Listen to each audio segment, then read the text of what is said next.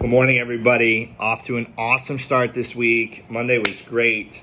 Tuesday, turn up Tuesday. Woo! Let's go. Okay, today what we're going to do is hang in and persist in the close.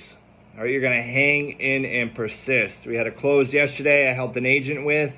And man, this guy, he was just one of those people trying to put it off forever. Dude was 80 years old. I told him straight up, like, yo, man, you're 80, bro. You don't got much more time. You're not gonna qualify for this in a few months. And I'm 32. I value my time. I'm sure you value your time at 80 years old. Let's get it done right now. Let's roll. Come on.